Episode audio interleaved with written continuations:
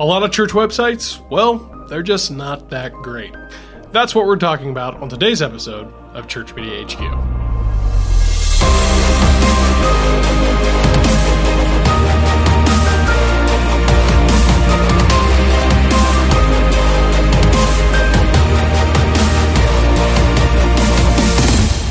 So we've ta- been talking about your website and all the different components that are essential. We've gone over a lot of content, and for sake of time, I'm not going to review it because you can go back and watch the previous content that we've put out about it. Where we left off was the call to action. Now, the call to action. Uh, we were talking about the, the top header. If you want to, you want to also call this the header, the top banner of your website. When someone comes to your website, the first thing you see, they should see not a slider. You already know how I feel about those. Uh, they shouldn't see uh, they, they really shouldn't even see multiple things. I, I've seen a lot of different ideas of what should be here, but the truth is, you really just need to have this one simple call to action section. And here is, uh, and here's really uh, how that should look. So again, this is where these nice images that you've taken come into play. You get some a nice image uh, as a background of this section. You know, pictures of people smiling. I will say, uh, I will make this quick note. If you want to include on this section something with a video background, that would be acceptable. However, before you implement a video background, make sure that you know how to format your video correctly so that it doesn't make your site load slowly because that is something that is crucial. In fact, I didn't even mention it when we were talking about kind of global rules early on, but because uh, again, I think it's something that goes without being said, but load time is huge. Uh, if your website doesn't load within just seconds of people trying to access it, Many many are just going to move on, and so the biggest hindrance to that can be a video background if it's not formatted correctly. And so if you know how to do that, go for the video background. I mean, I will tell you this: uh, it needs to be short, about 30 seconds, no longer than 30 seconds of just a looping background. Uh, and there's all types of compression things you can do in you know uh, video encoders to to make it work. Too much technical stuff to go into now. Uh, if you want more help on that, reach out. We'd love to uh, work with you and see what we can do to help you with that. Uh, but uh, if you know what you're doing, go ahead, go for it. However, if not, then just use a nice image as your background. Now, what's on top of that background? Well, uh, this is where we get into the call to action section. It's very simple, it's very straightforward. A statement, a statement that connects with the visitor. And the statement should follow this formula We do this for you. Simple as that. We do blank for you. Now, it doesn't have to use that exact wording, but examples of this would be something like We help you find hope. We help your family grow together. It really depends on your demographic, who you're trying to reach, uh, I, I, you know, who who you're trying to maybe target. Again, your community, your your local area there, as far as the demographics of community. But it needs to be something like that. It does not need to be something that uh, is centric to your church. Uh, it doesn't need to say uh, something to the effect of "We have we our church has existed for 25 years." Okay, that's great. You know, or serving your community for 25 years. That's not as bad, but it's still not great. It's still not ideal. Uh, people don't care about how long your church has been around. Uh, on sur- on the surface, they, they really don't. Once they get more connected to you, they might. But but at first, first impressions, that that just does not matter to them. You also don't want to be presumptuous. You don't want to say uh, that we are the church that loves its community. Well, I know that seems like such a small shift, but now that just became a statement of existence, a statement of being, a statement of identity. Now, your identity and who you are is really, really important to those on the inside. You need to have that that defined, and that needs to be clear. And if the statement I just made about you are a church that loves and cares for its community is a core of your identity, great. However, that's not what needs to be communicated because who you are is, of course, defined by what you do. And what you do is all that people care about, and specifically what you do for them. So, You just answer that question. We do this for you. I gave you some examples. You can pull from those. And uh, it, but it needs to be something that is centric to the person that you are trying to reach. So we do this for you. You can have maybe one or two brief sentences underneath that headline to give some context to that, but it's certainly not required. And if you're going to wind up writing way too much text, or if you're going to wind up taking it back to being centric about your church and you can't really write it in such a way to keep it, keep the person you're trying to reach at the center of it, then don't bother. Uh, but you could optionally have that. Then you want to have two things. You want to have two what we call call to action buttons a primary one on the left that seems to be more dominant, uh, and a secondary one on the right that's not quite as obvious or, or, as dominant. It's there, but the one on the left is more dominant. And this is what what you make this button is something that you think of it this way: if I could convince someone who just came to my website for the first time, if I could convince them to do one thing to connect with our church, what would it be? And this could be a variety of things. Uh, something that kind of it used to be, um, you know, maybe uh, over a year ago, uh, was, you know, visit us, join us for worship, uh, plan your visit. That would still be acceptable. Now we've seen a shift to this idea of church online being a more viable way of reaching people. So if you've chosen to maintain that approach, then maybe something more to the effect of connect with us uh, as far uh, uh, connect with us or um, watch a service join us online. Maybe that makes a little bit more sense for you to use it there. Again uh, it doesn't it really comes down to what you uh, what you believe that next step should be that or in this case that first step for a person to connect with your church. And don't be afraid to tell them what to do. A call to action should be imperative it should tell them what to do.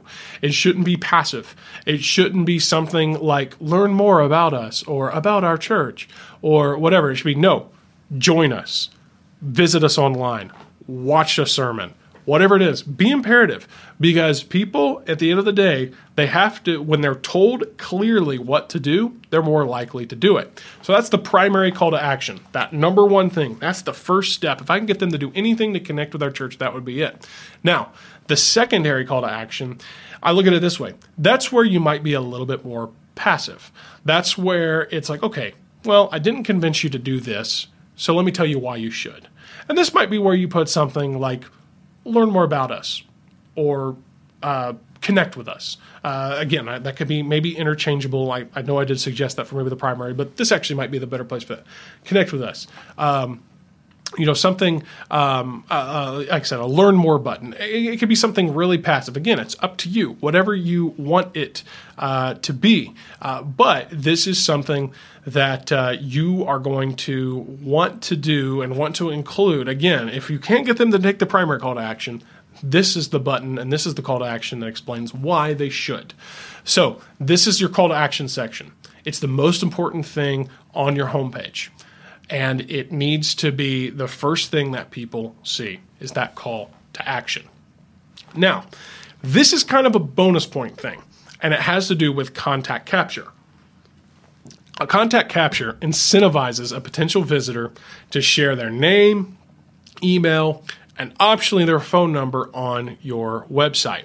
So, going back to these calls to action, everything I just said is great if you do not have a contact capture. However, if you're able to develop a contact capture, a place where you can capture the name, email, and so on, then this would become your primary call to action and your and your and your what was your primary call to action would become your secondary call to action. And here, and we'll talk about why here in just a moment. But here, here is the way that you can capture this information, and here's why you should do it. Because once you have this information, you can follow up with them before they ever visit your church.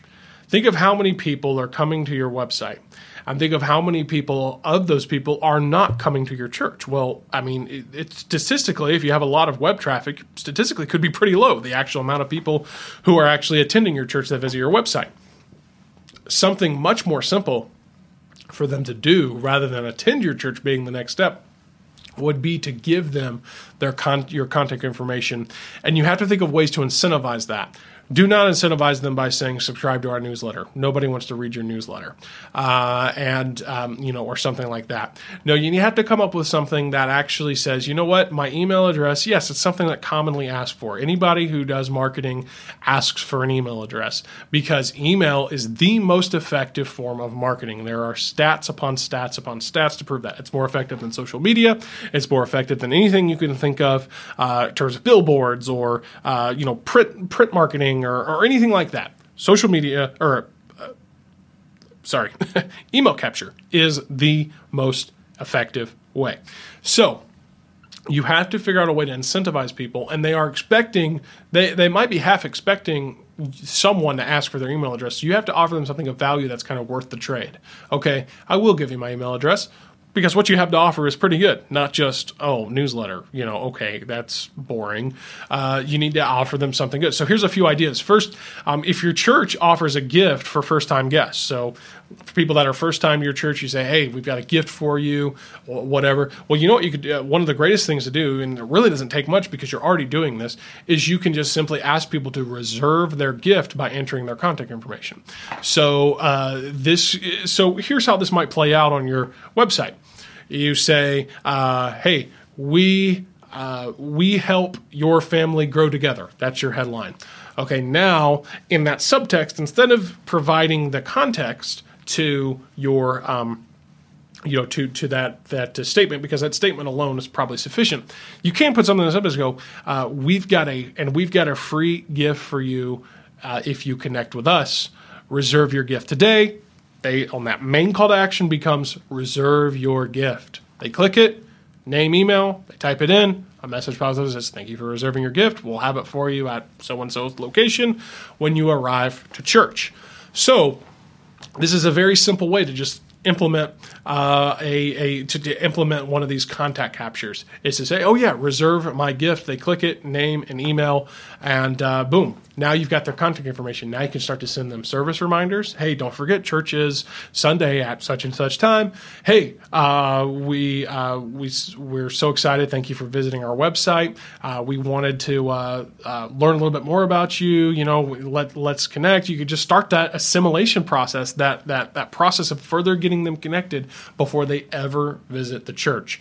and so you can do it through this reserve a gift. Another idea is to maybe prompt a visitor to plan their visit.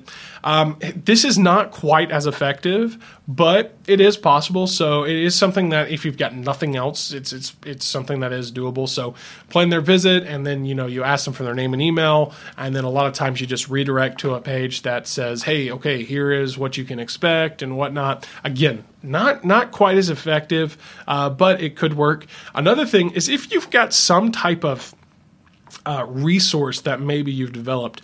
Maybe you've got something uh, that, like an ebook, something that, uh, now again, uh, huge disclaimer only things you have the right to distribute. Uh, don't just take random people's ebooks. Uh, if it's something that maybe you've written or, or something that's original to you, whatever it may be. Um, but something like that, that's maybe a digital offering, a digital download, um, something say, hey, we've got this, uh, we've got this free resource for you and or for your family, whatever it may be. Uh, we want to give that to you. Uh, you know, click here, and then they enter their their name and email, all that. Um, look, it doesn't really matter how you do it, but I think this is something that's being really missed by the church world. Businesses are doing it nonstop. Businesses that know how to market and know how to um, reach people uh, for for their purposes, um, they are using email marketing. Churches need to do this well, and I will say this: churches that are doing well tend to be using email marketing, and they tend to be trying to capture people's contact information early on. Now all of this with a massive disclaimer. Do not, absolutely, for no reason, do not ask for too much information. You do not want them to feel overwhelmed. And this really goes for whether it's that digital you know connection section here with the name and email um, this this digital online uh, contact capture or if it's your in-person contact uh, communication card that you ask for during service i see this mistake all the time uh, this makes people when you're they're asking for too much information and it makes people feel overwhelmed um, and it can even seem a little bit intrusive. I mean you think about what you see on these connection cards. I mean you're asking for something they're asking for kids ages and names and i mean it could be really really personal. And uh, you know just because you put the statement or make the disclaimer that oh only share what you're comfortable with doesn't mean that people are comfortable with you asking. And so um, at a, a, especially on the digital side of things at a minimum uh, you want to ask for their email email. At most, you want to ask for their name, email, and phone number. And the sweet spot is often just name and email. Not first name, last name, spouse name, kid's name, email. Not first name, last name, address, email. No, name and email. You say, "Oh, but there's so much information I want to get from them." We we want. I understand that, but this is, if you've ever heard the statement, it's just getting your foot in the door. You are just getting enough information to follow up because a lot of times one of the follow ups can be, "Hey, we'd love to know what you think about our church," or or here's another one I've seen. Hey, you visit our website. Tell us what you think about our website. We want your feedback. And then you start to collect more data about that person. As you ask for more feedback, you ask a little bit more information about them. Maybe that's where you ask them about their phone number or the extra piece of information you'd like to collect, whatever it may be um, that is reserved for later. At first impression, you need to be asking for nothing more than I said, the name, email, and maybe, maybe the, the phone number. But I, I, kind of regret even saying that because I think that's getting a little bit too much. So you want to ask them for a name and an email. Never ask for any for for more information. Never come across as intrusive because this can be a huge way that you uh, you just kind of turn people off and turn people away. So ask for their information, but only the name and email. And if you're able to implement one of these contact capture sections, I, I you will find it to be a invaluable um, aspect of your website because now you can connect with people before they ever set foot on your church campus. Now, the next thing that we're going to include on our homepage is our social connections in this, we want to encourage people to connect with you on Facebook, Twitter, uh, Instagram, and so on. Uh, so you've got 160 plus hours uh, that exist within the week outside of your services and other church programs. Social is where we can connect with people on a daily basis. So you definitely want to include that somewhere on your homepage. Now, I'm not saying now, I'm not saying it needs to be super dominant, it needs to be a massive as- aspect of your website, uh, but it is good to include it somewhere on your site. A lot of times, if we go back to that contact capture, after they submit a contact capture, they submit that form, you can have it uh, direct to a section or site that says, "Hey, thanks for connecting with us. Here, take the next step and connect with us, and follow us on social." Uh, but even if you don't do that, it's great to have it somewhere. I've seen social connections put somewhere, sometimes in the main menu, you know, kind of in the side of the main menu. Uh, I've seen it in the in the footer menu, um, or I've seen it, you know, somewhere along uh, in, in, in, kind of the middle of the homepage, you know, kind of as its own dedicated section. Uh, it doesn't matter too well. Again, it doesn't need to be uh, overly dominant and intrusive, but it good to feature your social connections at some point on your homepage. Now, the next and the final thing to consider uh, featuring on your homepage is special events. Uh, when it comes to special promotions, though, you only want to display the next big thing on your homepage. Uh, and, and you want to think about truly the next big thing. And we'll talk about what the next, truly the next big thing could mean. Uh, any special events featured on your homepage uh, should have appeal to outsiders or be applicable to more than half of your church demographic. So that's what we mean by the next big thing. Just because you've got an event coming up on your calendar that's maybe for a smaller group of folks at your church uh, doesn't mean that it needs to be the next big thing. It needs to be something that appeals to outsiders. So, uh, some activity I've seen before that I actually think is a great activity for people inside your church and people that are already connected is uh, some type of uh, church work day or, or service project day where, uh, you know, these volunteers come in and they help do things like you know, uh, clean up the property, pick up trash, you know, um, pull weeds, uh, you know, maybe clean up the facilities. I think that's all great and good. But I remember going to a church website one time and that was featured as like a main event. Well, that's not going to have much appeal to anyone who's visiting for the first time. Remember, this all goes back to who we're trying to reach with our homepage, with our website, is uh, we're, we're trying to keep in mind that, hey, we only want to re- we, we want to design it for as if the only people visiting are people who have visited for the first time. That has got to be the dominant paradigm as we go through and make our uh, and design our website. So when it comes to special events, here are things that are kind of always acceptable. Easter, okay, uh, Christmas, even Mother's Day. Uh, if you've got a new sermon series, uh, that's a great thing to feature uh, you know, hey, we're starting a new sermon series. I think that is a fantastic thing. I've already talked about how I feel about sermon series and their effectiveness. Um, even some things like uh, baptism, for example. Hey, we're going to be baptizing. We're going to have a baptism Sunday uh, that can be something that is appealing to outsiders because they may say, "Oh, yeah, I've, I've never been baptized," or, or whatever it may be. Um, and so these are things that you uh, that are kind of always acceptable, sometimes acceptable. Um, maybe a special kids event. It's, if it's a particularly large kids event that's designed for outreach. Uh, you know, churches that do some type of kids camp or uh, day camp or vacation Bible school or something like that. Uh, that could be something acceptable that you. Um, you know make a big deal of your homepage. Uh, and you know anything that's a that you would say this this event is outreach centric. It is it is made to it's designed to reach people outside the walls of our church. Uh, that's the kind of stuff that you want included. Stuff that's really never acceptable is things like small group bible studies that again are only appealing to you know certain uh, demographics and certain people in your church you know subgroups if you will. Um, this isn't to say that you wouldn't want to ever feature your small groups program on your homepage but it would be hey here's our small groups uh, not here is this particular men or women's or whatever bible study. Um, unless unless you happen to uh, be yeah and, okay and i know what you're saying well men and women that's 50% of our church.